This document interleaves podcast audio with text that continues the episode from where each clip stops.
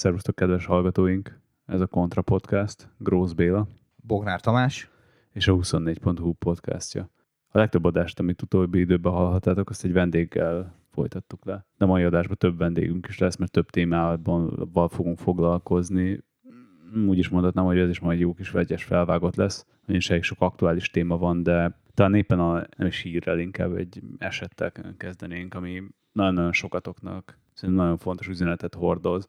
És most egy kis side story, hogy mellé beszéljek nagyon-nagyon sokáig, amíg versenyeztem, nem hordtam sisakot edzésen, főleg országúton, mert azt gondoltam, hogy hát, hogyha síkon megyek, akkor semmi bajom nem lehet. És egyik laza 5-6 órás edzésen, vagy másfél óra után egy nyugdíjas emberbe átfordult a záróvonalon elém. Uh. Én éppen 35-40-nel gurulgattam, semmi gondnak nem éreztem, és bum, befordult elém. És csak a jó Istennek köszönhettem azt, hogy nem fejeltem le ott akkor a járdaszigetet a fejemmel, és nem lett semmi bajom, csak a kulcsrontom tört el de azóta gyakorlatilag már a fagyiért is sisakban megyek. És ez, hogy mennyire fontos a sisak, erről a, hú, után, tudom, a harmadik adásunkban beszéltünk már egészen az elején. Igen, hát ugye beszéltünk egyszer azt hiszem a harmadik adásunkban, aztán beszéltünk egyszer ugye a, akkor, amikor a vendégünk volt a Magyar Kerékpáros Klubnak az elnöke, ugye ott volt is némi nézeteltérés közöttünk a sisakviselés fontosságáról, és szerintem a mostani vendégünk az a maximálisan alá fogja támasztani a mi álláspontunkat, hogy mindig viselj sisakot, mert gyakorlatilag neki most egy második születésnapja jött el. Oké, hogy még így is kellett mázli faktor az esésbe, de amikor jössz lefelé mondjuk ilyen 50-60-as tempóba, és eléd ugrik egy győz, akkor, akkor nehéz úgy összehozni a dolgokat, hogy, hogy ne érjen le a fejed az aszfaltra. És hát sajnos nála ez megtörtént, majd rakunk be képet a sisakról, meg talán még a borítóképünk is ez lesz. Tehát brutális, tehát mintha egy harckocsi ment volna át a, a bukó sisakján. Én nem gondoltam először a képeket látva, hogy, hogy ebből így valaki élve kimászott. De hát úgy látszik, hogy a sisak az ellátta a feladatát, és emberünk pedig túlélte a dolgot. Méghozzá alapvetően kicsi problémával. Pont ezt akartam mondani, hogy sisaknak egyáltalán nem az a szerepe, hogy elsődlegesen, hogy jól nézzen ki, hanem az, hogy amikor szar van, akkor megvédjen. És ennyi. és utána le kell cserélni, el kell dobni, el kell rakni emlékbe kinek, hogy. És hát, hogy ne csak mi ketten beszéljünk ezekről a sisakviselős balesetes történetekről, itt van a történetünk főszereplője, Vojt Hunor a vonalban, akitől megkérdezzük, hogy igazából mi is történt, és hogy is sikerült egyáltalán most vele beszélgetni, mert ahogy a sisak képeit elnéztük, erre azért aránylag kevés esély volt a fotók alapján. Szia! Sziasztok! Ez jó kérdés, hogy mennyi esély volt rá bennem, ez annyira nem tudatosult, hogy ez ilyen ekkora baleset volt, csak utólag, amikor így mondogatták emberek, hogy úristen, ők nem láttak ilyen sisakot az elmúlt, nem tudom, 8-10 évben. Ak- akkor kezdtem így levenni, hogy ez, ez biztos valami nagy darab baleset volt, mert, mert ugye annyira jól jöttem ki belőle, hogy nekem ez hónapokig inkább nyűg volt, mint egy ilyen második születés vagy újjászületési sztori. És mi is volt igazából a történet? Tehát hogy, hogy jutottál el az aszfaltig fejjel? Gyorsan. Főleg. Gyakorlatilag egy vészfékezés hatására országútival mentem. A mindkét féket meghúztam, ezért leblokkolt az első kerék. Mivel hogy a súlypontom ugye elől volt, és a fizika ezt megoldotta ezzel a hirtelen halál intézményével, hogy a bringa megáll, az ember meg megy tovább. Úgyhogy repültem egy ilyen 7-8 métert kb. És miért kellett akkor átfékezni? Szóval mi itt lakunk a Pirisben, és uh, én tavaly nyáron így nagyon rákaptam bringázásra újra, üszkve, hát nem is tudom, hogy nagyjából 10, 15-17 év elteltével megint. És így elég sokat tekertem itt Pilis Szent László és Pilis Szent Kereszt között. Na de az volt a sztori lényege, hogy egy augusztus 21-én úgy döntöttem, hogy én még este ilyen, hát fél hét körül elmegyek egyet tekerni. Nem számoltam azzal, hogy szürkület, nem számoltam azzal, hogy szarvasbőgés, csak hogy így de jó idő van, megyek egyet így levezetni a napot. És korábban már így a futásoknál láttam vaddisznó családot, őzet, nyulat, ilyen minden, mindenféle állat megfordul itt. De valahogy ez így nem, nem, es, nem jutott eszembe nekem, hogy én amikor biciklizek, akkor esetleg jöhet vad. Úgyhogy teljesen váratlanul értem, amikor jöttem hazafele, akkor szűk íven, hát lefele ereszkedve visszafele. Strava szerint 45-tel, de az már ugye lehet, hogy tehát az már a fékezéskori érték, úgyhogy elég valószínű, hogy én gyorsabban mentem. Ráadásul egy új bringát próbálgattam, alig egy hete volt meg. Úgyhogy Au. nyilván ilyenkor az ember egy kicsit így bátrabban meghajtja. És hát így minden összejátszott, hogy országút is, hogy emiatt a súlypontom elő volt, és amikor vészfékeztem, amikor megláttam az őzet, nem mentünk össze, Ugye két választás volt, hogy elrántom a kormányt, és kimegyek az erdőbe, és elkapok egy fát. Az segítséges? Igen, az, az, az a pillanat tört rész alatt az nem, szintén nem tűnt egy jó választásnak, úgyhogy, úgyhogy igen, behúztam a féket, és hát lerepültem a bringáról. Egy baromi nagy repülés volt. Volt elég időm arra, hogy átgondoljam, hogy ez nagyon fog fájni. Ez sajnos akkora táv volt már, hogy itt az embernek annyi ideje van, hogy eszébe jusson, hogy ez, hogy ez szar lesz tényleg. És fejjel érkeztem az aszfaltra, a, bring, a bringa meg, megállt egy helyben, gyakorlatilag tényleg alig lett baja, pár nagyon minimális orzsolással megúszta, így meg elszakadt a bandás kormány egyik sarkán, meg lehorzsoltam az egyik SPD pedál, de kb. ennyi. Én meg leérkeztem fejjel az aszfaltra, kigurultam, felpattantam, éreztem egy iszonyat nagy ütést, és így igazából ennyi. Tehát nem volt eszméletvesztés, nem volt szédülés, nem volt fejfájás, kiköptem egy csomó vért az orromból, nem tud, akkor még nem tudtam, hogy eltört az orrom, letörött az egyik fogamból egy darab, az is ment a vérrel együtt. Azért mondom, hogy így nem újjászületés élmény volt, mert inkább ilyen szitkozódás lett belőle, hogy, hogy, hogy az elején, hogy így annyira nem, nem tudatosult, hogy az első gondolatok az voltak, hogy na, itt az új bringa, már is elestem vele, vajon mi baja lett, meg hogy új rajtam igazából minden, mert a cipő is az egy hetes volt, tehát minden egy hetes volt, meg hogy nem érek oda a kis rigó étterembe, és megígértem a feleségemnek, hogy én viszek vacsorát hazafele, és ebből nem lesz semmi. Tehát ilyen, ilyen hülyeségek jár. Meg akkor még gondolom, hogy az adrenalin az dolgozott, tehát még úgy nagyon nem érezted a, a hatásait. Abszolút így van. Nekem ez volt az első olyan élményem, nekem, nekem azért így volt gyerekkortól kezdve. Nem éltem burokban, mert valahogy így, így mindig összeszedtem, ilyen, ilyen kisebb-nagyobb autóbalesetek voltak igazából, ahol nem én voltam a hibás, csak így mindig vétlen utasként. Nagyjából olyan fél tucat uh. volt. Vadbaleset is korábban, szintén szarvassal, vaddisznóval. Én Zalában nőttem fel, úgyhogy nekem nem volt ismeretlen az, hogy így a vadak előbb-utóbb azért megtalálnak. De hogy az adrenalinos élmény az, az most volt először, és, és tényleg, tényleg összehasonlítva az első 15-20 percet az utána következő időszakkal, így döbbenetes, hogy így az ember mennyire mennyire másként érzi magát, és mennyire más dolgokra képes. Úgyhogy igen, tehát miután így egy kicsit összeszedtem magam, és kitisztult a fejem, akkor így néztem, hogy hívjak-e segítséget, és a feleségemet hívtam, nem a mentőket, mert hogy nem éreztem, hogy eltört volna valami. Mondjuk még szerencsé, hogy volt térerő, mert azért az a pilisbe sokszor Nem, nem volt térerő. ja. Tehát éppen az, hogy nem volt térerő, hanem az, az volt az első, hogy baszki nincs térerő. Akkor vajon hol lesz? És nagyjából akkor egy olyan 7-8 kilométerre lehettem még otthonról, az utolsó három kilométeren az a, az a kb. 400-as emelkedő, az még hátra volt. Úgyhogy, úgyhogy végül is az volt, hogy vissza akartam ülni a bringára, akkor rájöttem, hogy leesett a lánc, akkor vissza kellett műtenem a láncot először, aztán visszaülni a bringára, visszaraktam a sisakot, ez is ilyen tök érdekes, hogy visszaraktam a sisakot, és így éreztem, hogy össze-vissza lóg rajtam. Ja, nem úgy állt a helyén, ahogy kellett volna. Hátra nyúltam, így meghúztam a klipszet maxra, és még mindig csúszott, és akkor itt megint elkezdtem szitkozódni, hogy mi a franc, most vettem a sisakot, és hogy nem jó rám, és, és az emberben nem tudatosul. És levettem, és akkor láttam, hogy ez ketté van hasadva.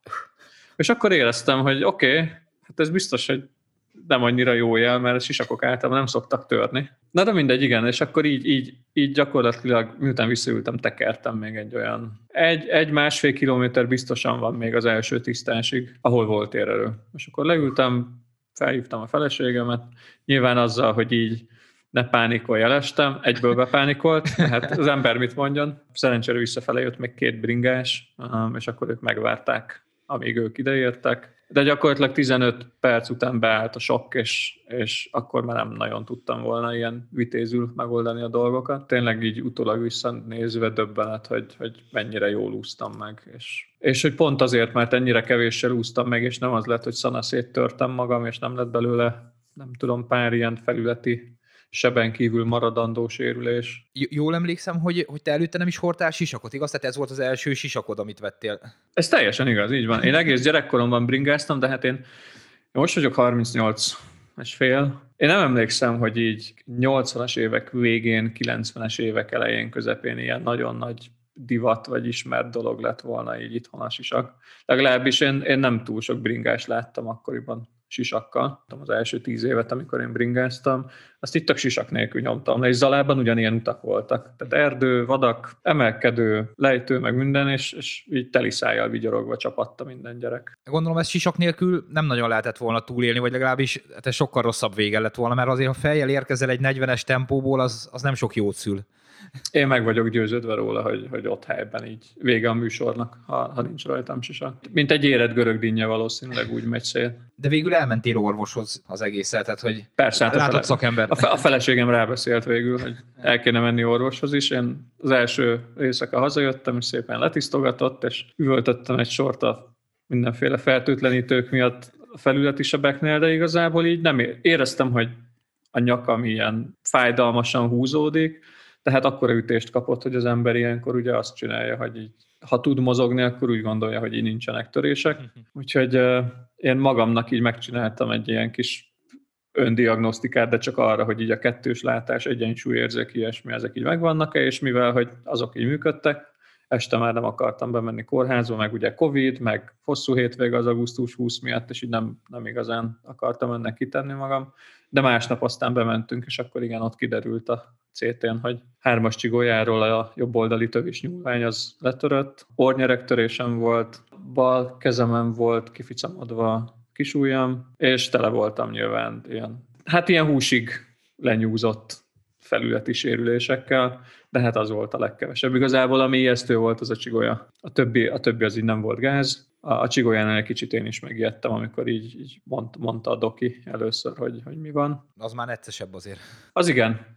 De aztán, amikor mondták, hogy nem a csigolyatest tört, akkor egy kicsit megnyugodtam, onnan már, onnan már igazából zavaró volt nagyon, hogyha föl kell vennem ezt a nyakmerevítőt, ugye hát hivatalosan három hónapra. Arra így lelkileg így nehéz volt felkészülni. Így végül is mekkora, mekkora szerencse volt így ebbe az egész szerencsétlenségbe. Ez milyen sisak volt egyébként, ami, ami így kimozogta ezt a dolgot? Egy kaszkó Kuda 2 Mikor vásároltad, hogy ez volt az első sisakod, mi volt az, ami, ami emellett szólt, hogy ezt vedd meg? Tehát, hogy tetszett kinézetre, vagy ezt ajánlották a boltba, vagy, vagy utána olvastál, vagy ilyesmi? Az egyik nagyon jó barátom már szerintem, hát szerintem legalább 8-10 éve használ kaszkós sisakot, hogy az is kuda, azt nem tudom, de nagyon hasonló volt így ránézésre a formája. És amikor bementünk a boltba, akkor én, én alapvetően ugye kettő dolog volt, a biztonság és a kényelem, és úgy voltam vele, hogy így úgy gondoltam, hogy egy bizonyos összeghatár felett biztos van egy ilyen általános minőségi szint, ahol így nem az lesz, hogy most így életben maradok, vagy nem, hanem hogy, hogy a minimumot a biztonság szempontjából mindegyik teljesíti, és akkor jönnek a kényelmi funkciók a szellőzés terén, meg a, meg a párnázottság terén, meg egyebek. De végső soron az döntött, hogy igazából az én fejemre ez volt a legkényelmesebb. Tehát kipróbáltam, vagy 5-6 sisakot, és ennél éreztem azt, hogy így nem nyom, nem szorít jól érzem magam benne, és emiatt. Ez, ez is volt az egyik, ami így fontos volt, meg ez a cseregarancia jól hangzott, de akkor az ember így azért nem gondol bele, csak így rálegyint, hogy persze, persze, tök jó, hogyha így összetöröm, akkor majd féláron kaphatok egy másikat, de hát ez ilyen marketing csaléteknek tűnik akkor mint, mint hogy így egy valós előny legyen. Igen, meg, a, meg az összetörés mindenki úgy szokta gondolni, hogy, hogy így leesik valahonnan, meg egyebek, mert, mert nyilván senki nem abba gondol bele, hogy lesz egy rohadt nagy bukás rögtön az elején. A, abszolút nem. nem. Nem így állunk hozzá. És ráadásul tényleg ez a sisak is szerintem hát előtte kb. két héttel vettük azt is meg. Tény, tényleg így utólag visszanézve ezért eléggé szerencsésen álltak a csillagok aznap. Basszus, én azon gondolkozok menet közben, hogy mennyi pénzt spórolhattam volna, hogyha lett volna nekem is ilyen cseregarancia sisakjaimra. Most csak így fejbe azt számoltam, hogy nekem szerintem három sisak tört szét a fejemen. És plusz az az esés, amiről a műsor elején beszéltem. Na hát akkor meg van mit bepótolni. hát nem egy olyan jó sport, tehát hogy így tényleg át, át tudom érezni az a riasztó flash amikor így leveszed a fejedről, és látod, hogy a hab szét van válva. Mondjuk nekem le se kellett venni a fejemről, mert az ment az magától. Egyébként érdekes, mert például az orromat a sisak törte el, miközben megvédte a fejemet, és ugye úgy csúszott előre az ütés miatt. Ezt így látni kell, és hogy itt látszik az, hogy egy 45-50-es esésnél milyen erőhatások vannak, pedig alapvetően te kigurultad, tehát nem egy fának csapódtál neki statikusan, ott valószínűleg vége is lett volna a dalnak, hanem, hanem egyszerűen egy, egy kigurulásos aszfalttal való ütközés után mi lesz a sisakkal, meg, meg mindenki belegondolhat, hogy mi lesz a fejével, ha nincs rajta sisak. Abszolút, tehát azon a sisakon egyébként ki is van állítva azóta. Abban a bizonyos boltban, ahol én ezt vásároltam, és... Nyugodtan bemondhatjuk, hogy hol... Ja, jó, oké, tehát én a Bergusonba vettem, és, és a srácok kirakták oda pozitív hatás generált ennek a sisaknak a forgalmára, meg úgy általában a sisak forgalomra, mert az emberek én is, amikor bementem, akkor, ahogy mondtad, nem azon gondolkodik, hogy azért veszek sisakot, mert, mert biztos fogok esni egy baromi Igen. nagyot, hanem, hanem azon azért vesz sisakot, mert hogy ez így, az hogy így kvázi kötelező kell, igen. igen. Tehát így ez egy kötelező rossz, amit föl kell raknom, és majd nem tudom, izzadni fog alatt a fejem, meg a hajam, és így utálni fogom, és jó, de fölrakom, mert kell.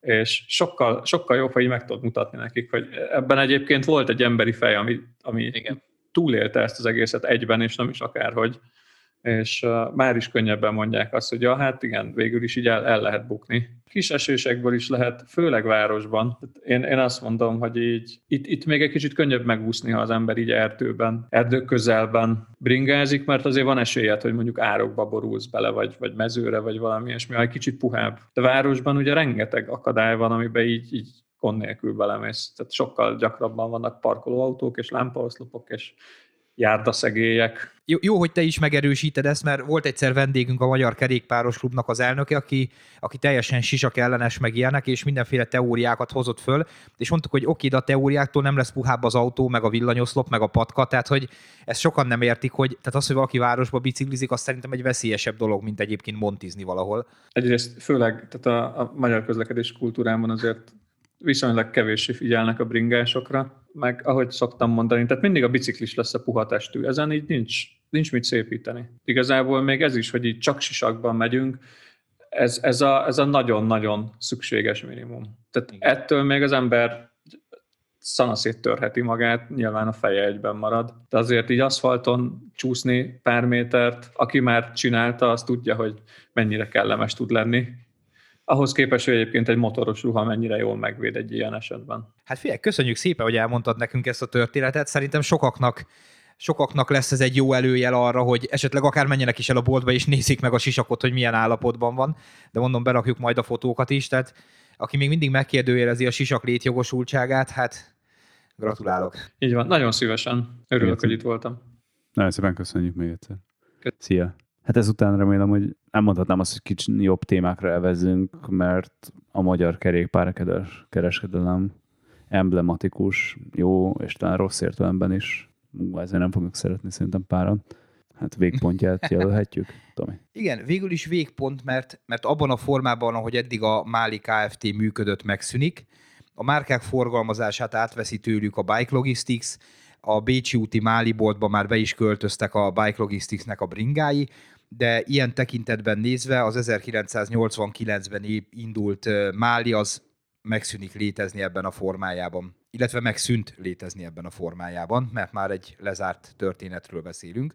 És úgy voltunk vele, hogy, hogy igazából e, megérdemelnek annyit, hogy, hogy azoknak is beszéljünk róluk egy kicsit, akik esetleg nem ismernék a márkát, bár szerintem pont a Máli kerékpárokat egyébként, most ha magát a nagykert, meg a hozzá kapcsolódó brendeket nem is, de a Máli kerékpár szerintem nagyon sokan ismerték, mert, mert a BMX-től a gyerekbringákon át a, az országúti kerékpárok és ezek a kedvező áru bringák, ugye ezek mind mind-mind megtalálhatóak voltak a palettájukba, tehát vélhetően olyan, olyan hallgatóink is futottak már össze ezzel a márkával, akik nem vérkerékpárosok. Valószínűleg kettő kerékpárt látott már nagy valószínűséggel majdnem mindenki, vagy Mali, egy piros vázon sárga felirattal, vagy egy Magellánt nagy eséllyel. Vagy egy Noizert kb. még ennyi. Igen, kettő plusz egy. Ugye 1989-ben alapította Máli Péter kerékpárversenyző és Máli János grafikus ezt a céget. Ugye ők testvérek voltak. Ők úgy látták, hogy van ebben ráció, hogy kerékpárvázakat készítsenek. Ugye ez milyen furán hangzik ma így 2021-ben, hogy kerékpárvázak készüljenek Magyarországon, pedig tényleg annak idején acélvázakat hegesztettek Magyarországon. Nyilván nem, nem ők csinálták, hanem olyan szakemberek, akik akkor még léteztek.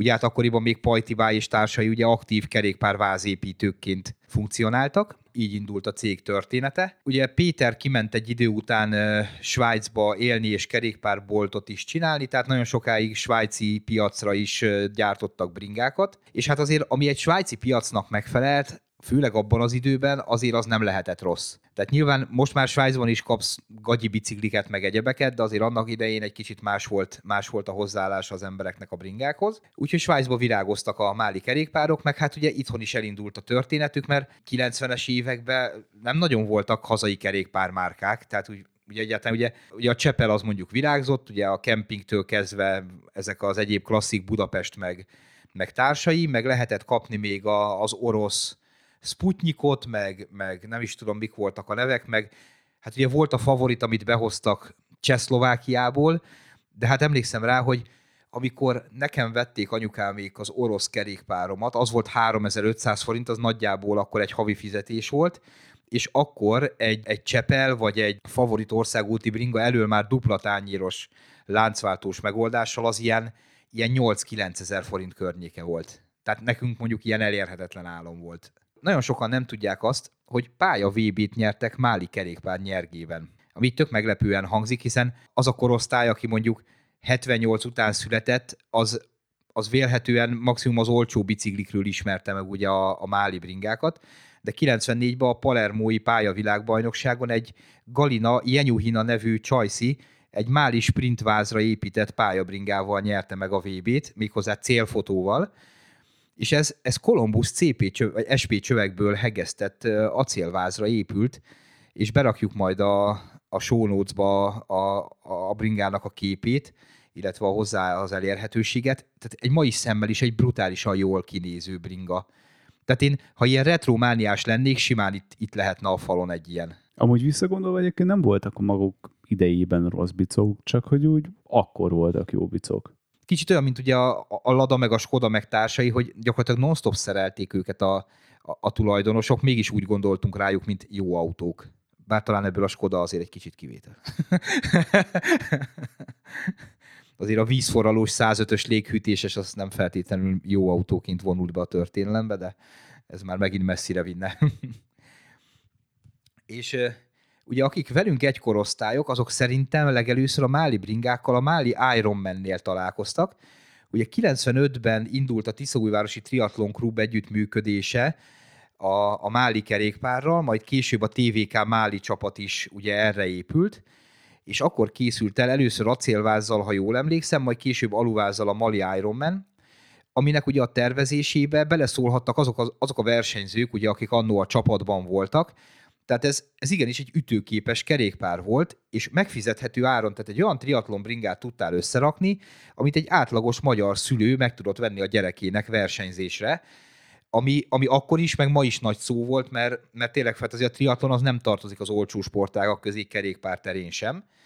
És, és tényleg egy csomó embert ismerek az ismeretségi körömben is, akinek a mai napig megvan ez a, ez a Mali Ironman országútja. Ugye itt még nem ilyen könyöklős, full aero biciklikre kell gondolni, hanem kvázi egy klasszikus országúti bringára, de hát ezzel triatlonozott fél Magyarország annak idején. A, a másik emblematikus bringa pedig, most így használnám, hogy a fogas szégyene volt, azért az így erős kifejezés lenne, mert szintén egy olyan bringa volt, amit az átlagos átlagos dörtözni meg downhillezni vágyó kerékpáros megengedhetett magának, bár ugye azért a mai szemben nézve a downhillhez semmi köze nem volt annak a Maliboa merevváznak, ugye amit szerintem így, hát szerintem ezrével adhatták el, ha nem is évente, de így a pályafutása alatt.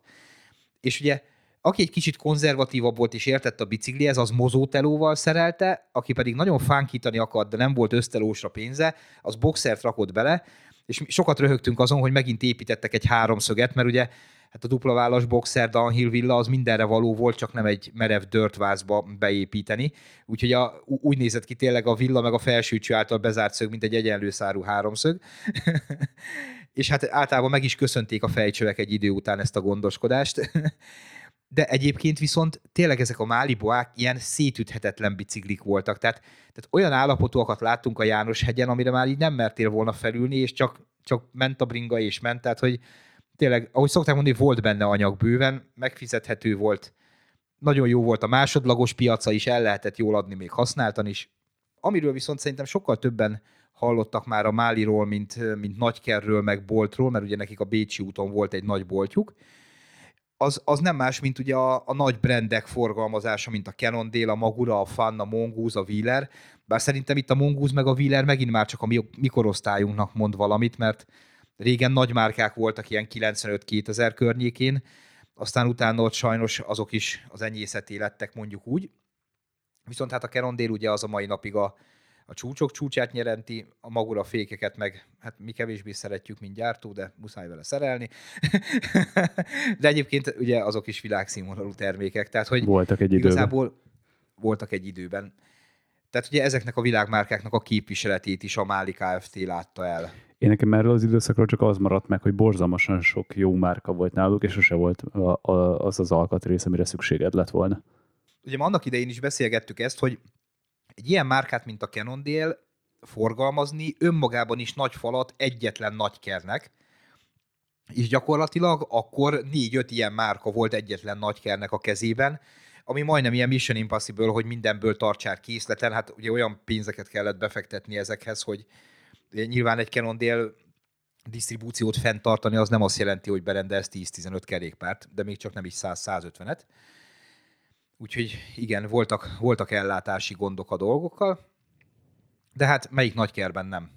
Hát igen, megemlékezés után megyünk tovább. Az utóbbi 5-6 éve azért a Málinak nem a, arról szólt, hogy a kerékpársportra fókuszált volna, tehát olyan nagy űr, így az emlékeken kívül nem hiszem, hogy fog maradni. És ezzel most megint nagyon népszerű lettem pár ember körébe. Most, ha alapvetően azt veszük, egy, na- egy nagy ker kiesett, majd születik egy másik egyebek, tehát üzleti szempontból nézve ez a megvonhatnánk a vállunkat, hogy kit érdekel, másik oldalról nézve viszont a mikorosztályunknak meg egy ilyen, egy ilyen történelmi do- háttere is van, ilyen kicsit ilyen szentimentális része is van ennek a dolognak. Most gondolom, hogy a hallgatóknak a 99%-a erre úgy néz, hogy most, na és akkor most mi van? Tehát, hogy De Tomi, tudod, ahol egy ajtó becsukódik, ott egy másik kinyi, ablak kinyílik. nem, ahol egyik ajtó becsukódik, ott a másik kinyílik, ez a Dacia szlogenje volt, nem?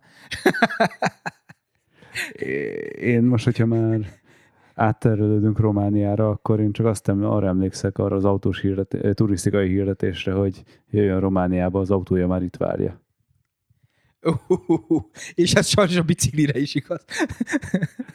Ugye ez tökéletes átkötés lesz a következő témánkra, ami az, hogy egy óriási bringagyár épül Romániában. És az óriásit azt úgy értsétek, hogy kibaszott óriási. Tehát Temesváron egy meglevő gyár mellé épül gyakorlatilag a Decathlonnak egy kerékpárgyára, tehát csak őket fogja kiszolgálni bringákkal. Ugye ott már létezik most is egy kerékpárgyártó cég, aki 2016-ban indult, akkoriban ilyen 300 bringát gyártottak naponta, manapság ez ilyen 3500 környéke. Na most, hogy így a számokat kontextusba helyezzük, ugye én az Accel Hunlannál dolgozok, ami a legnagyobb magyar kerékpárgyártó, és mi nagyjából a felét gyártjuk ennek a mennyiségnek. És ehhez képest a következő lépcső Romániában a másfél millió bringa per év lesz, mi idén 330 ezeret szeretnénk legyártani, de ennyit még sosem gyártottunk. Gyakorlatilag azt jelenti, hogy az ötszöröse lesz az ott legyártott bringa mennyiség, ilyen napi szinten 100 kamionokat kell megforgatniuk, tehát hogy brutális logisztikai háttér, meg, meg gyártási kapacitás kell ehhez. Ott, ha egyszer elfogy a nyereg, akkor aztán meg vannak lőve. Hát ott valószínűleg nem 200 darabra kérnek majd altot, hanem 2000-re vagy 20 ezerre. Egyébként nem is értem, hogy pont most, amikor ugye ilyen nehéz világ lett ugye szállítmányozási, meg beszerzési szempontból, így elvileg ősszel indul a gyár, tehát nem tudom, hogy fogják kimozogni ezeket a, ezeket a gigaszámokat. Hát- Nekünk most jelenleg van, van azt hiszem öt konténerünk, amit nem talál a logisztikai cég. Na jó, de azt figyelj, most bárhol el tud bújni, tudod, hogy van ez. Be- Beesik egy íróasztal mögé egy ilyen óriási tengeri konténer, Meghúzta magát az egyik iroda mögött, mert szeles volt az idő. Igen. És öt konténer bármivel is van megtöltve, az baj, ha nincs meg. Kivéve a meleg levegővel. Másfél millió bringet most így belegondolva valójában csak úgy lehet kivitelezni egy év alatt, hogyha az nem olyan százalékban elbike, mint nálatok. Igen, az valószínűleg tehát írják, hogy e-bike gyártás is lesz, meg hagyományos is, de szerintem ez arányában mondjuk ilyen, ilyen 80-20 lesz a hagyományos ö, tekintetében, tehát szerintem ö, kis arányban lesz ebben, a, ebben az elektromos bringa, de hát ha azt nézzük, hogy másfél millió bringa 20%-a, az azt jelenti, hogy annyi e fognak gyártani, mint mi. Tehát, tehát ilyen brutál lépték lesz az egész, tehát annyira, annyira szívesen belelátnék majd mondjuk jövő ilyenkor, hogy, hogy ezt így hogy tudják kimozogni, hány sor van, hány ember, stb. Majd, majd lehet, hogy itt a dekatonos kapcsolatainkat felhasználva majd megpróbálunk információkhoz jutni. Mert szerintem ez egy, ez egy érdekes téma. Egy dolgot nem vállalok, hogy levezessek Temesvárra. Hogyha lemegyünk a gyárba, akkor garantálom, hogy neked kell vezetned, és én itt Budapest határba benyomom a szúnyát, és akkor ébresz fel, amikor megérkeztünk, oké? Okay?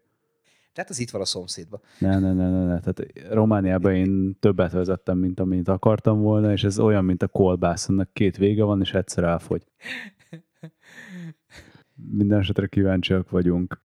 Most pedig egy pár másodperc reklám következik. Na, szóval az van, hogy megint beütött a Covid. Ezért március 8-tól a Decathlonba nem tudsz bemenni vásárolni, de az online rendeléseket át tudod venni. Erre vagy az áruház bejáratánál van lehetőséged, vagy a parkolóval is rendelkező üzleteknél választ a drive-in opciót autóval. A további részletekért kattints a www.decathlon.hu-ra. Maradj biztonságban, mi majd mozgásban tartunk. Volt egy kis balhé azért az utóbbi másfél-két hétben talán. Végre valakinek, egy profi országúti versenyzőnek őszinte szavait hallottuk a felszereléséről nem is értetted, mi történik. Tehát, hogy, és nekem lesz majd, van már egy téma ötletem, a kis jegyzeténkben fel van írva, hogy egyébként miért ilyen jellegtelen a kerékpársport, és miért nincsenek szupersztárok, de pont ezért volt ennyire üdítő, amikor a Tour győztes Chris Froome nyilatkozott az új bringájáról, ugyanis márkát váltott, hogy átült Pinarello-ról faktorra, és, és mondta, hogy ez szarok a tárcsafékek. És ebben főleg az a furcsa, hogy tehát átigazolsz egy új céghez, és az első interjút kvázi egy fika. tehát, hogy ez, ez nem egy megszokott a, a profi versenyzőktől, akik ugye onnan kapják a fizetésüket, hogy leszerződnek ilyen cégekhez. Hát nem mindig ezt szoktuk mondani egyébként, hogy a profinak tök mindegy, azzal megy, amit aláadnak, és hálás érte. Hát Chris Froome-ról nem látszott ez. Hát igen, ugye arról beszélt, hogy egész egyszerűen majdnem csak problémát, tehát nem egészen kiforrott a tárcsafék technológia, és folyamatosan csak probléma van vele a tárcsákkal, egyfolytában beleérnek a fékpofák, túl melegszik, nem olyan jó, nem lehet beállítani. Igen, meg hogy igazából azt mondta, hogy nem tartott a tárcsafék technológia, ahol országúton tartania kellene ahhoz, hogy gyakorlatilag most minden bicikli már csak ez van. Ő ugye mindig is kantifékkel, kantifékkel mindig is országúti fékkel ment. Igen, és ugye erről többen nyilatkoztak utána, és elkezdték megvizsgálni az ő állításait, mert lehetett volna most egy egész egyszerűen nőies szavakkal éljek, picsogásnak tekinteni, de hát alapvetően ugye ténylegesen probléma van magával az országút és a tárcsafékkel, mert ugye maga a súly minimalizálás oltárán egész egyszerűen fel lesznek áldozó olyan keresztmetszetek és méretek, amik azáltal, hogy egy országútival sokkal-sokkal gyorsabban haladsz, mint egy Montival, sokkal kardinálisabb hatással bírnak a fék hatásra. És azáltal, hogy egy féknyerek fele akkora, de cserébe dupla akkora, dupla olyan sebességgel haladsz, mint egy Montival, legalább, így nem adja ki a fizika egyszerűen, hogy jó legyen a fékhatás. Igazából még én is majdnem picsogásnak véltem volna ezt a dolgot, de szerencsére ugye mi baromi sok helyen teszteltünk baromi sokféle biciklit, és voltunk annó a Tufival az Alpokban bringázni, mikor megjelent a Durésznek az új szettje, és a, a csúcs BMC országútira volt felszerelve, tehát nem lehet ráfogni semmit semmire, tehát a, leges, tehát a kapható legjobbal mentünk, és egyszerűen jöttünk lefelé a hágóról, tehát amikor kiengeded egy kicsit a féket és 70-80, majd a kanyarba 25-30-ra le kell lassítanod, mert ugye visszafordító kanyarok, és minden egyes kanyar után gyakorlatilag ez a cin cin cin cin tehát hogy a, a féktárcsa ugye eldeformálódott a hőtől, beleért a fékbetétbe, ugye ahogy hűlt a szendvics szerkezet, ott is pattogott a fék, beleért közben a betétbe, és így azt mondtad, én montisként engem ugye annyira ez nem zavart, Tufit sokkal inkább ugye országútisként, meg a végén azért azt mondtuk, hogy basszus, itt van egy 11 ezer eurós országúti, és azt kell hallanom a lejtőn lefelé, hogy ciceregnek a fékek, tehát hogy tehát nem adta azt a minőségi érzetet, egyébként megállított, ilyennel semmi gond nem volt, pedig én nem vagyok egy pro túlsúlyban, tehát ezzel nem volt gond, de van egy baromi jó csatorna, amit, amit imádok nézni a YouTube-on, ez a Peak Torque, és ott egy mérnök srác szokta elmagyarázni ezeket a, ezeket a legújabb fejlesztéseket, illetve a fejlesztéseknek a hátrányait, miértjeit. És ő pont ugyanezt mondta, amit te is, hogy ugye egy hegyi kerékpárnál általában most már 180-as tárcsák vannak szinte az XC bringán is, és 30-40 km per órákról kell általában lelassítani, még a legdurvább XCU pályákon sincs ugye ennél nagyobb tempó, mert általában most ilyen nagyon gyökeres, köves technikás pályák vannak, és ugye ehhez képest 60-ról, 80-ról kell lelassítani, akkor ez nem négyzetre emelését jelenti a hőtermelődésnek, hanem ugye a kvadránsát, tehát a negyedik hatványát, és mindezt ugye nem is Montis tárcsafék méretű rendszerben kell elnyeletni. Tehát ugye az országút is féknyerek, fékbetét felület, féktárcsa felület, az mind jóval kisebb, mint a Montis. Tehát, tehát ugye ezek a hőhatások, ezeknek valahol ki kell hűlniük, és ugye mit tud csinálni? A fékolajat tudja melegíteni, ugye tudja melegíteni a tárcsát, a fékbetétet, és egyszerűen nem tudod, nem tudod egy-egy ilyen fékezés alkalmával elvinni a megfelelő hőt, és egyszerűen az lesz, hogy tehát vagy, vagy a fékhatásod fog elveszni, vagy felforra fékolaj, ugye a Shimano ásványi olajat használ, az ásványi olaj baromira nem tűri a, a, az őrületes hőingadozásokat, még a dotos olajok azok ugye sokkal toleránsabbak, mert ugye az autóiparban ugye sokkal nagyobb hőhatás éri az olajakat, és, és egyszerűen főleg a profi versenyzőknél, bár ugye ezzel mindig vitatkoztunk annó a Tufival is, hogy lehet, hogy nem is a profiknál jön ki annyira, hiszen ők tudnak 60-nal is kanyarodni. De amikor egy Grand Fondón egy 80 kilós amatőr húzza 25 kilométeren keresztül a féket lefelé, na akkor, akkor durva dolgok tudnak lenni. És ugye volt is, mit tudom én, 5-6 évvel ezelőtt az a probléma, amikor még ugye nem tárcsafékek voltak, hanem hagyományos patkófékek, hogy ugye delaminálódtak a Maviknak a karbon kerekei, mert annyira felforrósította a karbon felnihez való fékbetét magát a karbon alapanyagot, hogy felfort a szálak közé impregnált gyanta, illetve a szálak közé sütött gyanta, és ugye elváltak egymástól a karbon rétegek, amiből volt is bukás annak idején Gramfondon. Tehát, tehát pedig ha azt vesszük, az országúti kerék patkófékkel az egy óriási méretű tárcsa, tehát jobban tud hűlni, mert ugye az adott fékfelület nagyobb távot tesz meg, mire újra ugye a fékbetét alá érkezik, de mégis idáig el lehetett menni a hőhatásokkal, és ez a, ez a tárcsafékeknél ugyanígy megvan, és baromira jól elmagyarázza a srác végig ezt a folyamatot, hogy, hogy mik ezzel a problémák, és igazából, ha ezt így meghallgatod, meg mentél ilyen lejtőkön, akkor azt mondod, hogy Frumnak abszolút igaza van. Hát ráadásul ugye, hogyha így nézed, sokkal-sokkal közelebb van az erőkar magához, a végéhez egy felniféknél, és ezáltal kisebb erőt kell kifejteni az, hogy meg tudja állítani a kereket. Tehát a másik pedig az, hogy nyilván nem Magyarországon fog kijönni egy ilyen probléma nagyon komolyan, ahol a leghosszabb lejtő nettó 10 perc kékesről lefelé, de amikor lejtőzöl egy masszív 3 órát 60 és 80 között az Alpokban, akkor nagyon komolyan elő tudnak ilyen problémák jönni, és bevallom, jönnek is. Tehát, hogy oké, okay, esőben biztos, hogy jobb, de amikor a legtöbb ember mondjuk száraz időben bicózik, akkor... Meg 30 fokban? ott, ott egy irreleváns történet, és, és meg is merem kockázatni, hogy én a tárcsaféknek nem is azt az előnyét szeretem, hogy jobb a fékhatás, hanem az, hogy azáltal merevebb villákat raknak bele, és átütő tengelyeket, és ezzel lesz merevebb a kormányzása, amit nem csak fékezés, hanem mindig érzel egy bicóban. Igen. Arról nem beszél, hogy a tárcsafékes kereket mindig nehezebb lesz kiszedni, ugye defektnél kicserélni, mint egy hagyományos patkófékest. Tehát bármit találnak ki, ugye most már Pro Tour versenyen látod, hogy ugye ilyen elektromos kulcsokkal, tehát mint a csavarhúzó, ugye olyanokkal tekerik ki gyorsan a gyorzárat, meg vissza, de akkor is lassabb, mint egy kireszelt, biztonsági, vájatos, hagyományos patkófékes villa. És minden hülyeséget el szoktam neked mondani ilyen mániából, de azt nem mondtam, hogy egyre inkább kezdek megint rákattani a felnifékes bicókra. És dobáljál meg, de egy SL6-os speci British Racing Greenben tetszett meg, ami 2019-es. Hát igen, és nagyjából ott vannak az utolsó patkófékes bringák. Ma már nem is tudom, hogy kinél találsz még a palettán így felső kategóriában.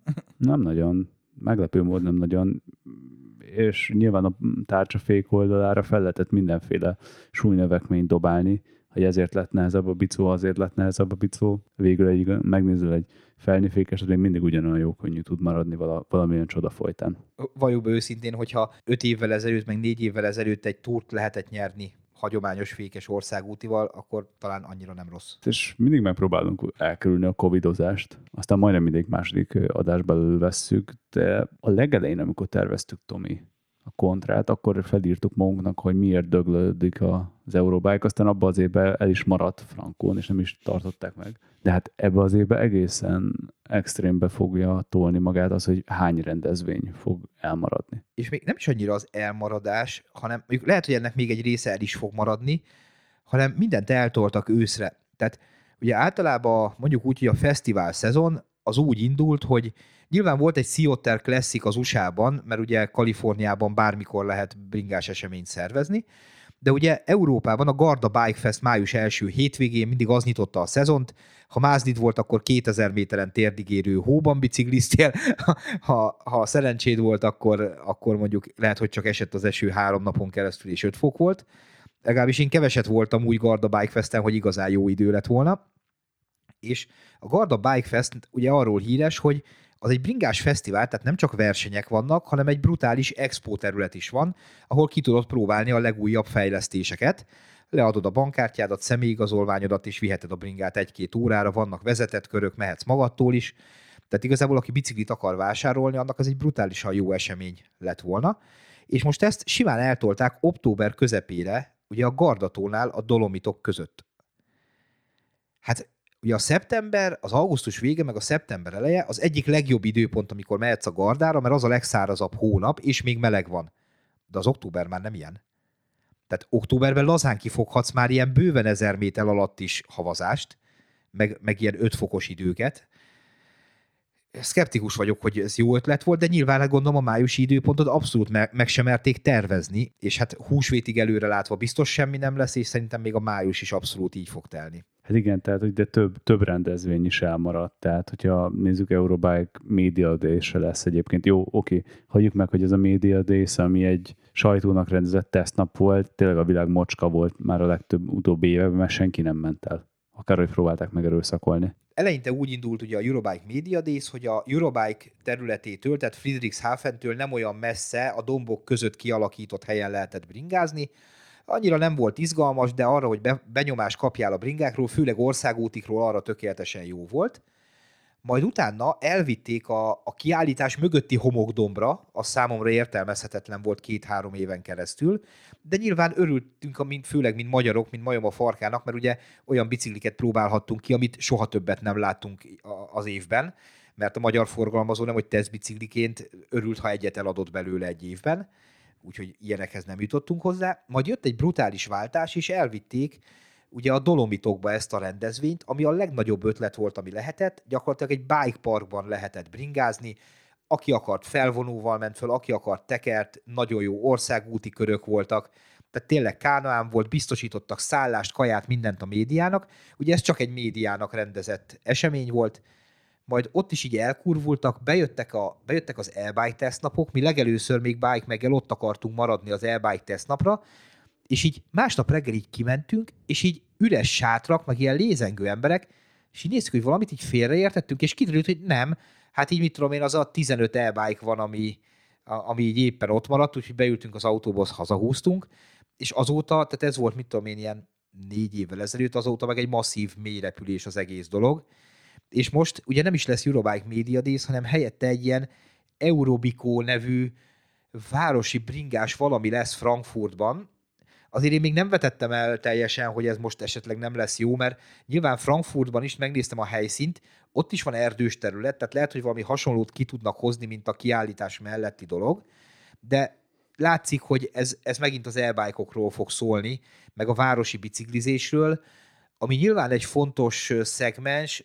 de hát azért nekünk így nem lesz nedves a bugyink tőle, tehát egy bike parkhoz képest. Hát ráadásul, ahogy mondtam, ez a tesztnap, média tesztnap, meg maga az Eurobike év borzalmasan vergődik. De hogy meghalt Friedrichshafenben, mert használhatatlan volt, Münchenbe el se jutott egyébként, ahol a logisztikája még jó lehetett volna. Nekem komoly kételjeim vannak ezeknek a kiállításoknak a jövőjével szemben, mert amikor még nem is volt pandémia évekkel ezelőtt, a nagy márkák igazából meg pont el is kezdtek kilépni belőle. Ugye utoljára két évvel ezelőtt voltam a Eurobike-on, ugye tizen évig jártam minden évben, ugye mivel sajtóként köteles vagy beszámolni róla. Gyakorlatilag az A1-es csarnok, ami akkora, mint, mint mondjuk az egész Bringa Expo, amikor még létezett Magyarországon, az A1-es csarnokban önmagában egy komplet napot el tudtál tölteni, olyan márkákkal volt feltöltve, és most az utolsó évben csak kínai pavilonok mindenhol, kvázi ilyen beszállítók, ami nekünk, ugye mint OEM, mint kerékpárgyártó, érdekes volt, mert nyilván meg kell nézned az új Samox hajtóműveket, meg egyebeket, tehát ami, amire az átlagember abszolút nem kíváncsi. Tehát szakmai szemmel jó volt a kiállítás, de sajtószemmel nézve köpedelem volt. Tehát, tehát az első nap nagyjából végigjártam az összes standot, ami érdekelt. Még, még régen úgy mentem ki, hogy négy napra való felírt standlista volt a kezembe, ki, úgy fölírva sorrendbe, ahogy végig kell őket látogatni, és pipálgattuk ki, hogy melyiken voltunk, melyiken nem. Annyi érdekesség volt, és mondjuk 15 ezer képpel jöttünk haza. Jó, azért azt is hagyjuk meg, hogy te az extrém látogató voltál, aki Shimano, Shimano szandában nyomatta végig a hétvégét, meg a hetet. De zokni nélkül. De egyébként igen. Tehát, tehát simán ott ilyen 15 kilométereket sétáltunk, meg nagyjából 500 googolást csináltunk is standonként a fotózások miatt. De az egész Eurobike szerintem tehát érdeklődés hiányát, vagy hogy szokták mondani, hogy érdeklődés hiányában elmaradt, tehát hogy szerintem még ha idén lesz is belőle valami, amit kétlek, szerintem beszántották sóval az egészet. Tudod, most itt nyomom el megint azt a szarviccemet. Na jó, a szarvicceim közül az egyiket, hogy a Lehel kürtje előadás elmarad, a kürtöt megfújták. Igen. Amennyire jó volt a Eurobike, és amennyire a szakma etalonja volt, és, és a média leginkább várt eseménye minden évben, már a inger küszöb alá csúszott az egész. Viszont ehhez képest van a Sea Classic, amit már említettem, ugye Amerikában az első legnagyobb ilyen kerékpáros fesztivál, és ennek három évvel ezelőtt létrejött a Sea Europe nevű verziója, mert ugye Európából azért túl sok sajtó nem repkedett el Amerikába, Kaliforniába egy hétre, és ez Gironában rendezik meg, ami szerintem egy ilyen bringás mekka, főleg országút is szemmel nézve, és ezt szeptember közepére rakták, de gondoljunk bele, hogy mi volt a tavalyi szeptember közepén. Tehát én félek az összes ilyen őszi időponttól megint. És hát van egy hazai vonatkozása is ugye ennek a témának, amiről most beszélgetünk, ez pedig nem más, mint a mozgásvilág tesztnap, hogy az lesz-e vagy nem lesz-e. Ugye nyilván a magyar rendezvényeket is ugyanúgy sújtja ez a most kialakult helyzet, de megpróbáltunk gyorsan a végére pontot tenni, úgyhogy meghívtuk Kakuk Andrást, aki magának a Mozgásvilág tesztnapnak a kitalálója és szervezője, hogy mondjon pár szót róla, hogy lesz-e tesztnap. Hello! Hello, sziasztok! Hát rövid vagy hosszú választ szeretnétek? Hát a rövid az, hogy nem, idén nem uh, lesz. Ezt valahogy éreztük. Igen, hát beszéltünk róla, akkor most elmondom hosszabban is, gondolom kíváncsiak okay. vagytok a miértjére is. Tehát ugye már eleve tavaly úgy kezdődött, hogy kétszer kellett megszervezni azt az eseményt, ami elmaradt a végén, tehát ugye tavaszra, most már öt éve tavasszal, áprilisban rendezzük meg ezt az eseményt, és ugye akkor kezdődött a pandémia, azt el kellett halasztani, akkor volt három-négy pótidőpont, mire megszavaztuk, hogy melyik legyen az szeptember végére, került, és pont amikor ugye szeptember közepén valahogy így jöttek az újabb korlátozások, úgyhogy teljesen le kellett mondani ezt az eseményt. Úgyhogy ott utána az nem volt egyszerű, az összes kiállítóval, beszállítóval mindenkivel megegyezni, ez ilyenkor már teljesen leszervezett esemény a mi részünkről, tehát ugye ez fél év előkészítés munka, már csak a pont az íre nem került fel, viszont a kiállítóknak, meg a látogatóknak akkor kezdődött volna maga, ez az esemény. Minden esetre akkor én ott már úgy éreztem, hogy ez a 2021 ez necces lesz, tehát eh, nem, nem éreztem a cheat, hogy itt bármiféle rendezvényt lehet szervezni, ugyanis eh, normál esetben, amikor le, lezajlik a rendezvény, akkor rögtön utána én kiírom az új időpontot, és a legfontosabbat az erdészettel és a, a helyszínen meg is egyezünk egyből, de már az erdészet is olyan volt, hogy amikor korlátozások voltak, nem akartak kiadni engedélyt. Én úgy voltam vele, hogy amíg bizonytalanság van, addig én nem fogom elkezdeni a szervezést, igen, azoknak a hallgatóknak, akik esetleg nem ismernék, ugye ez a Kamara erdőben van, tehát muszáj erdészeti engedélyt is kérni, nem csak országúti teszt van, hanem mond is. Igen, hát az ország ez még bonyolultabb egyébként, tehát ugye Magyarországon, hogyha szervezett eseményt szervezel erdőben, akkor egyszer az erdészettől kell engedélyt kérned, itt kemény forintokat is kérnek azért, használhassd az egyébként kijelölt utakat, és hál' Istennek azért a Kamara erdő nem Natura 2000, mert ott még egy környezetvédelmi mm-hmm. engedélyt is kellett volna kérni, és még egy nehezebb engedély van akkor, hogyha ez konkrétan verseny, de ez nem egy verseny, úgyhogy picit egyszerűbb a dolog. Az erdészet egyébként nem rossz fej, együttműködőek, csak jó fejnek kell lenni, de ők is ilyenkor beúzzák fülüket parkukat, és és azt mondják, hogy most, most nem adnak engedélyt. Idénre te elengedted a rendezvényt, vagy nem is lehetne megszervezni akkor sem, ha... Tehát a jelenlegi szabályzás nem is engedné meg, megrendezni. Az az igazság, hogy a szeptemberi szabályzás ott ugye az volt, most megmondom őszintén, nem tudom éppen mi az aktuális, mert két naponta változik Szerintem senki minden. sem tudja már. Tehát ott az volt ugye, hogy zenés, táncos zenés eseményeket nem lehet Annak szervezni. megfelel. Annak megfelelünk, mert az úgy van, egyébként az a vicc, beszéltünk hozzáértőkkel, hogy az minősül táncos zenés eseménynek, ahol a fő műsorszám a zene és tánc. Tehát hogyha én szervezek egy tesztnapot, és a közepébre berakok egy Rúzsa Magdi koncertet, az nem minősül annak, mert nem az a fő, az csak egy betét. Ja. én egy ilyet simán meg tudtam volna szervezni, hogy egy, egy kerékpáros családi nap, Rúzsa Magdi koncerttel, vagy bárkivel. Ez törvényileg oké, okay. de ez egy nagyon nagyon necces történet, és azt vettük észre egyébként, hogy az emberek sem nyitottak rá, tehát előtte a programok, amiket figyeltünk félgőzzel futottak, ugye kellett volna egy csomó ide maszk, oda maszk, fertőtlenítő, stb. Kiállítók is óckodtak, tehát ez egy, ez, ez innentől kezdve már lejtő, tehát itt nem, és, ut- és, utána az van, hogy egy, egy olyan rendezvény szervez, ami tavaly kétszer olyan jó volt, most meg fel annyira jó, az, az nem senkinek nem jó. Tehát az... A bringák teszteléséhez ugye regisztrálni kell, tehát azt elég jól lehet látni előre, hogy mennyien jelentkeznek érkeznek, azért a kúrensebb márkákra általában betelik két perc alatt az összes szabad időpont. Az van, hogy a, a kúrensebb márka, hogy te, ahogy te fogalmaztál, 40-50 kerékpárral szoktak készülni, és ők folyamatosan pörögnek. Tehát, hogyha valaki volt kint már rendezvényünkön, látja, hogy igazság szerint odaáll egy ilyen brandnek a sátrához, akkor mindig üres a sátor, mert a bringák kint vannak igen, folyamatosan. Igen. És ez van 10 fő, körülbelül 5-10 fő háttér, aki segíti ezeknek az adminisztrálását, meg a hátterét. Igen, itt több száz főnek a melóját kell nézni ilyenkor. Igen, tehát igazából mi folyamatosan beszéltünk a kiállítókkal, hogy ki hogy áll hozzá, és ott a, a fele banda az, az nem akart már kijönni, a másik fele azt mondta, hogy csináljuk, de mondtam, hogy fél gyerekek ennek így nincs értelme. Ugye azért különleges az esemény ilyen szempontból, mert sikere nagyban függ attól, hogy a kiállítók mindegyike mennyire teszi pont erről magát, beszéltünk Tomival a elején, hogy mennyi nem akar kijönni, nagy kerékpármárka van egyáltalán Magyarországon, tehát hogy a kiállítók köre azért és a forgalmazott márkák köre évről évre csappan, és ezáltal ti is jó rendezvényel egyre nehezebb helyzetbe kerültek.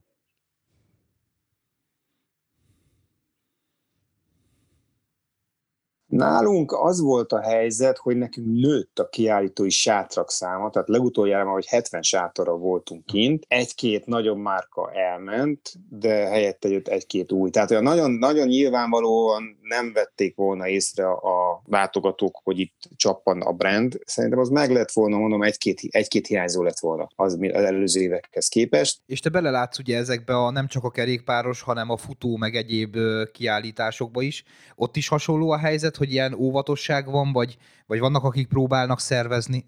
Én azt látom, hogy most nagyon nagy az optimizmus, azaz, hogy eddig nagy volt az optimizmus, uh-huh. és uh, ugye mi nekünk van egy eseménynaptárunk, és ott mi folyamatosan töltjük, figyeljük, hogy hol vannak események, és már most február végére volt futó esemény, meg, és ezeket most kezdik el elvasztogatni. Uh-huh. Tehát most fel, felhívtunk egy-két eseményszervezőt, hogy ők hogy látják, és most már kezdenek kicsit visszahúzódozni házúba. Nem annyira optimisták. már nem annyira, és azt mondják, hogy hát a május. Tehát ugye az van egyébként, hogy mondjuk a futás részen áprilisban szokott lenni a elég gyanús, hogy lehet, hogy ez idén megint virtuális Vivicita lesz, nem tudom, hogy hol van, de ugye abban is, abban is gondolni kell, hogy egy ilyen Vivicita, de a kerékpárrendező egy top maraton is nem csak attól jó, hogy bringázunk szép helyeken, hanem ott, ott van a rajtcéleseményen, a banzáj, a zene, a igen, stb. Igen. Az, az tudja, hogy nincs most. Aha. Tehát ugye semmi ilyen plusz rendezvény nem lehet ráhúzni, export, nem tudom, koncertet, semmit. Tehát igazából egy tök száraz, lecsupaszított verseny, odállsz, maszkba a rajthoz, elindulsz, cél, és mész haza. Tehát igen, ez, nem, ez nem is azt adja vissza, amit igazán várnak az emberek. Egy olyan verseny, ami olyan, igazán olyan, mint amit megszoktunk, azt most azt mondják, hogy május vége, az már jó lenne, hogy lenne ezt érzük. Egyébként, hogyha visszatérhetnénk egy kicsit a tesztnapra is, itt nekem duplán, duplán át kell gondolnom, mert minket nem csak az sújt, hogy itt a pandémia, és hogy kijön az ember, meg mik a korlátozások, ti is beszéltetek erről, hát bicikli sincs. Tehát már tavaly látszódott az, hogy itt nem lesz tesztbringat. És már volt olyan kiállító, mondta, hogy figyelj, ne szervez tavasszal, ősszel szervez. Mondtam, nyugi, nem szervezünk tavasszal, de ősszel se cserébe, de nincs tesztbringa. Tehát így, ilyen szinten a, a tesztnapot mindkét oldalról lehetetlen megszervezni, úgyhogy még egy kicsit könnyebb is volt a döntés, mert egyszerűen bármit szeretnék csinálni, ah. az idei évben ez, ez lehetetlen. Igen, pont mielőtt bekapcsolódtál a beszélgetésbe, akkor beszéltünk róla, hogy gyakorlatilag minden nagy kerékpáros eseményt átraktak szeptemberre meg októberre, részben azért, mert nincsen kerékpár, részben meg, mert ugye a tavaszt meg a nyár elejét senki nem merte megkockáztatni. De Tour de Hongrie az még május, nem? Például. Igen, igen, hát én az ilyenekre gondolok, mint Garda Bike Fest, akkor Gironába a a hogy hívják, a Sea Otter Europe, akkor Eurobike Media Days, ami igazából nem is most, az lesz. Hogyha vonatkoztatunk, hát hogy ez most nem működik, most a teljes, és ezért teljes kapott egy elég nagy gellert ez az egész tömegsport, rendezvény, kiállításos díj. Mi az a jövőkép, amit el lehet képzelni, ahogy azt mondjuk, hogy ez most már nem valószínű, emberekben lesz is egy pszichés gát, hogyan tovább?